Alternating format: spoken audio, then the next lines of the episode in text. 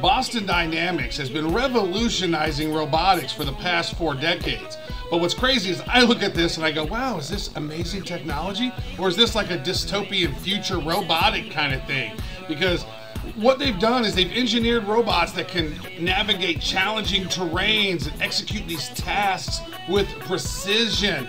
They found applications in various industries and all this amazing stuff. And it's like, I look at this stuff, I mean, look at what's going on here. They're doing backflips, they're doing all this amazing parkour, and I go, is this innovation or is this a dystopian future? I think we really need to figure out what is awe-inspiring and what is terrifying, because some of this stuff is just insane to me. Look at it.